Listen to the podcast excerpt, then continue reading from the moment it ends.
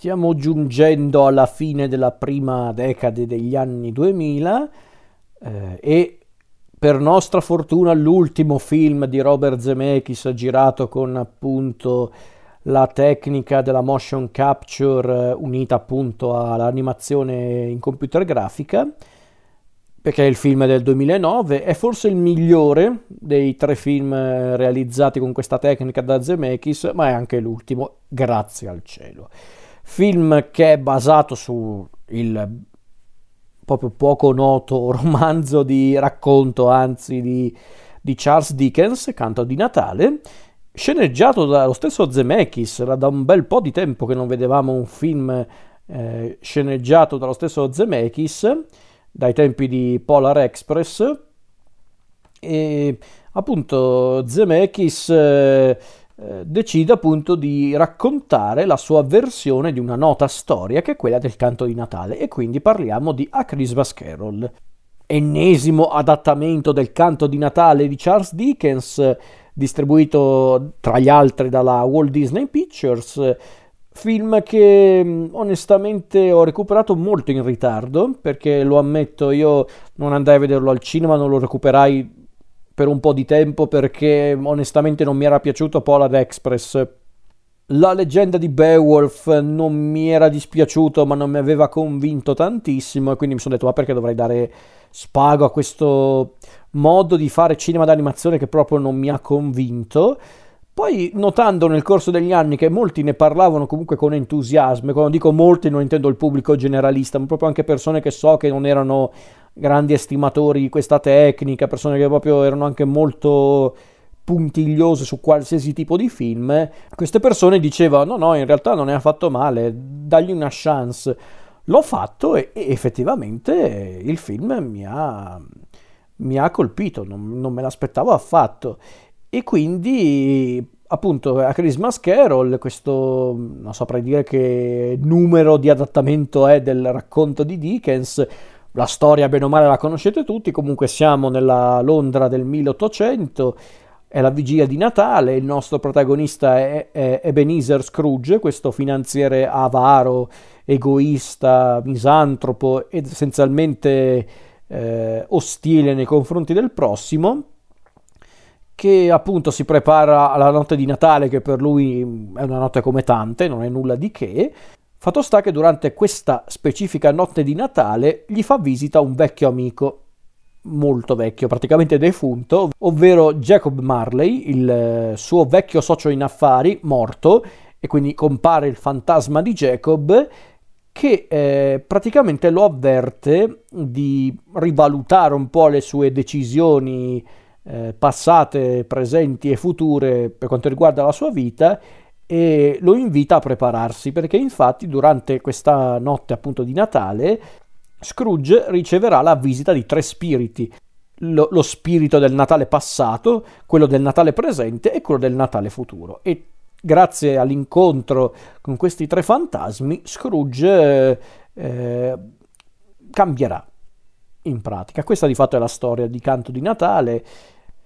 Eh, è una storia che Zemeckis amava tantissimo, tanto che deve, l'aveva definita, non mi ricordo in che occasione, eh, la più grande storia in tema di viaggi temporali, cosa che in un certo senso da un punto di vista è, è vero, nel senso effettivamente è un film che parla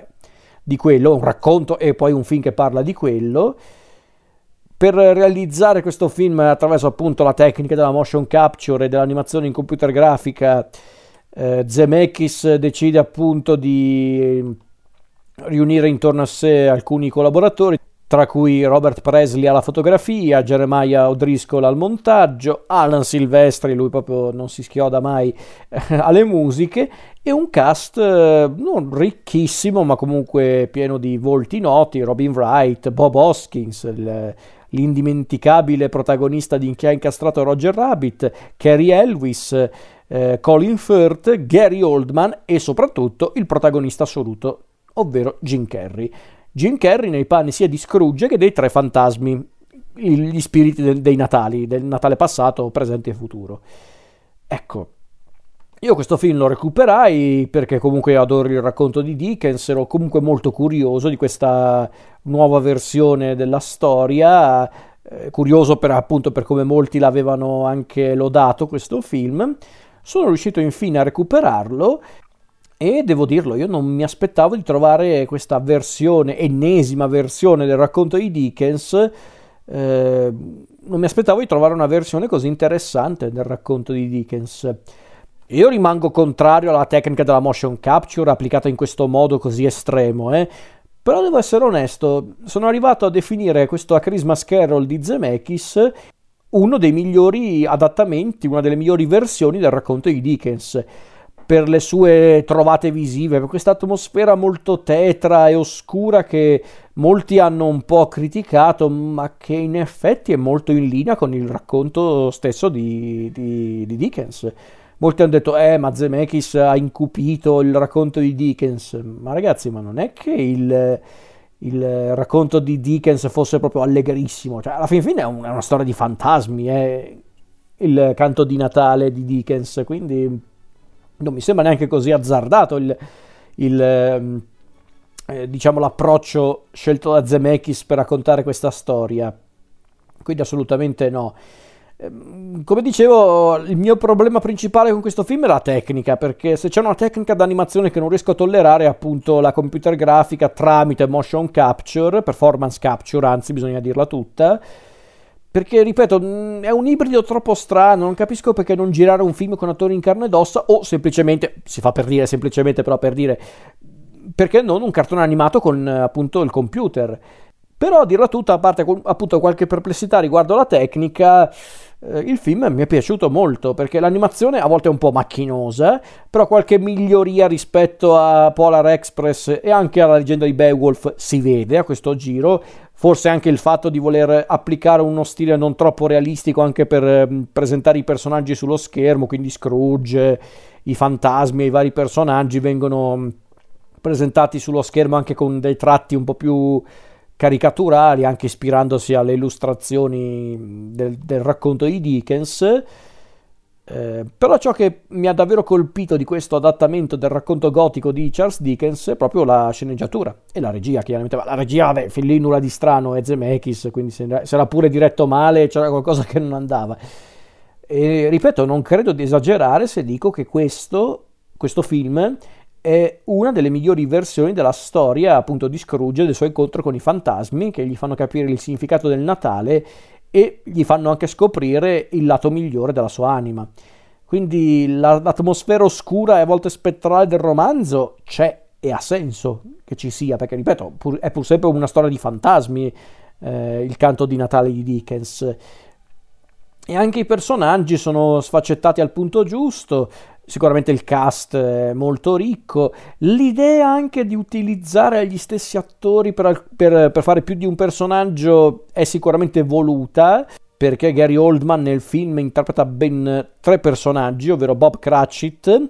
il dipendente maltrattato di Scrooge, Jacob Marley e anche credo il piccolo Timmy se non ricordo male, però anche questa idea appunto di creare un parallelismo tra Cratchit e Marley è tutt'altro che casuale, come non è assolutamente casuale l'idea di far interpretare Scrooge e i fantasmi che gli fanno visita da Jim Carrey, perché io credo che l'idea di Zemeckis eh, fosse appunto di mostrare i fantasmi del Natale presente, futuro e quello passato come effettivamente parti dell'anima di Scrooge che in effetti credo fosse anche quella un po' l'idea che voleva trasmettere Dickens nella sua storia e quindi vedere Jim Carrey che si cimenta, non è certamente una novità, però che si cimenta con non uno ma ben quattro personaggi è comunque piacevole. I tre fantasmi dei Natali appunto passato, presente e futuro sono molto interessanti, molto anche eh, belli da vedere proprio per le idee visive presenti nella storia.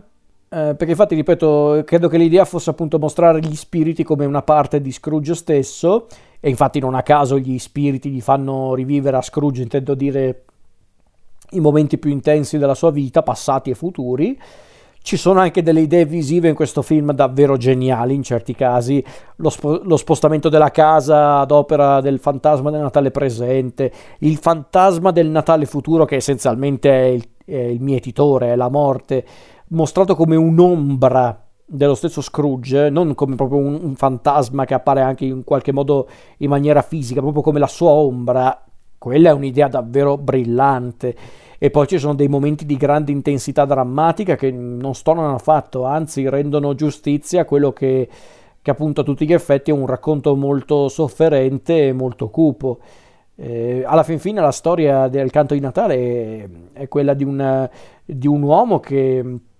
vive una presa di coscienza eh, che, che, appunto gli fa rivalutare tutti quanti i suoi errori e i pochi successi che ha avuto nella sua vita. Eh, perché infatti io ho sempre visto sia nel racconto di Dickens che appunto nella maggior parte dei film non ho mai visto Scrooge come un personaggio di per sé malvagio, semplicemente un uomo burbero, inflessibile, ma che, ma che soprattutto è, è incapace di ricominciare a vivere. Quindi ho sempre visto in questo modo il percorso che vive Scrooge durante la storia. E ci sono anche delle scene che hanno, che hanno aggiunto Zemeckis e i suoi nel corso del film, che sono delle idee davvero brillanti, perché quella scena ambientata durante la, la permanenza, diciamo, di, di Scrooge nel futuro, quando scopre che, eh, posso dirlo ragazzi dai, è un racconto assai noto, quando scopre che il piccolo Timmy è morto e quindi lui si trova nella casa dei Cratchit con il piccolo Timmy che è morto, e c'è quella scena dove Scrooge, che non è lì presente per davvero, è lì soltanto a vedere la scena come spettatore, c'è quel momento in cui Scrooge si ritrova davanti Cratchit disperato appunto per la morte del figlio e c'è questo faccia a faccia tra Cratchit e Scrooge proprio come se Cratchit eh, lo vedesse ma non è così però è una scena potentissima davvero incredibile ed è pazzesco pensare che quella scena non ci sia nel racconto di Dickens però non, non stornerebbe affatto quindi davvero un film che mi ha proprio colpito. Poi ha qualcosa che non gira alla perfezione, secondo me, perché a volte ci sono quelle scenette messe lì giusto per eh, rendere un po' più dinamico il racconto e sospetto anche per arrivare almeno un'ora e mezza di film. Perché tutta la parte dell'inseguimento del piccolo Scrooge, sempre con il carro della morte, sinceramente quella scena me la sarei anche risparmiata. Perché, ok, viene girata anche bene perché pur sempre una scena diretta da Zemeckis, per carità, ma non c'entra niente con tutto il resto. Ma... ma poi non so, in certi punti il film diventa anche un po' troppo sopra le righe, non so se mi spiego. C'è quella scena con eh, la festa di Fezziwig, il personaggio di Bob Hoskins, dove a un certo punto i nostri diventano per davvero dei cartoni animati, fanno i salti, fanno i balzi. Non lo capisco perché alla fin fine, a parte i, i, gli spiriti che fanno visita a Scrooge, il film non è mai stato davvero così sopra le righe. È un po' strano su quell'aspetto. Però chiariamoci, nulla di davvero insopportabile. Perché poi, ripeto, ci sono delle scene invece di grande umanità, piene di emozioni che ti fanno apprezzare il film, la scena che ho nominato prima, eh, anche quelle dove spesso viene anche mostrata una, una tendenza all'eccesso, cioè la scena dove il fantasma del Natale presente deve morire, che è una cosa che c'è anche nel romanzo, eh, chiariamoci, forte, eh, di grande potenza visiva, forse li calca un po' la mano Zemeckis a un certo punto, però effettivamente fa un certo effetto, ma anche nel finale con eh, Scrooge che ormai ha imparato la lezione o comunque ha, riscoperto la gioia di vivere e, e, c'è questa scena che onestamente non mi ricordo se c'è nel racconto di Dickens, da un po' che non lo leggo ragazzi, però eh, quando lui va effettivamente alla, alla cena di Natale di suo nipote Fred eh, e quella scena è praticamente la replica di quello che Scrooge vedeva durante la visita nel presente con il, il fantasma del Natale presente per l'appunto, il fatto che lui sia invece presente stavolta in quella scena, con lui che appunto si presenta tutto contrito, tutto pentito dei suoi comportamenti passati dal nipote, con appunto poi il nipote tutto allegro che lo invita appunto a pranzo perché è contentissimo di vederlo lì. Non lo so, mi scaldano il cuore queste scene, mi fanno proprio... Eh, mi fanno proprio bene all'anima, mi fanno pensare sì, questo è il racconto di Dickens che prende vita. È un adattamento perfetto del racconto di Dickens? No, ma credo che quelli siano davvero pochi, in tutta onestà, considerato che poi ci sono davvero tantissimi adattamenti del, del racconto di Dickens, non sto scherzando, saranno ragazzi, non vorrei esagerare, ma potrebbero essere anche un centinaio eh, questi adattamenti, perché tra adattamenti teatrali, cinematografici, televisivi, specialmente televisivi, e non mi riferisco soltanto ai film per la televisione, ma anche proprio a, a, se, a serie tv che ogni tanto inserivano l'episodio di Natale a tema eh, canto di Natale di Dickens, o anche nei fumetti, perché no, insomma è, è davvero impossibile contare tutti gli adattamenti del racconto di Dickens. Quello di Zemeckis è uno dei migliori? Secondo me sì. È l'adattamento perfetto? No, però è sicuramente uno dei migliori secondo me, perlomeno stringendo il campo ehm, per quanto riguarda appunto eh, l'ambito del cinema. Poi sicuramente ci sono adattamenti anche molto più modesti, anche di durata, che sono molto più in linea con il racconto di Dickens. È un paragone un po' assurdo, ma se io penso al, al cortometraggio del canto di Natale di Topolino, che quello davvero è un cortometraggio, dura malapena mezz'ora, il canto di Natale di Topolino, però ecco, in quella neanche mezz'ora di durata è molto più in linea con il racconto di Dickens, anche più di questo film di Zemeckis, che per me rimane comunque un ottimo adattamento del racconto di, di Dickens. Si prende qualche libertà artistica, sì, ma nemmeno troppo. Non come quando hanno adattato il poema di Beowulf, assolutamente. Sono stati tutto sommato molto rispettosi nei confronti di Dickens, in tutta onestà. Le idee visive sono notevoli, perché tra quelle che ho nominato prima e altre che non ho eh, che non ho nominato, come per esempio anche proprio il modo in cui vengono ritratti gli spiriti che fanno visita a Scrooge, con per esempio il fantasma del Natale passato, che è questa figura molto eterea, molto anche distante, perché è il passato per l'appunto. Il, il, fantasma del Natale presente che invece è tutto gioviale, allegro e anche un po' strafottente perché è il presente, mentre invece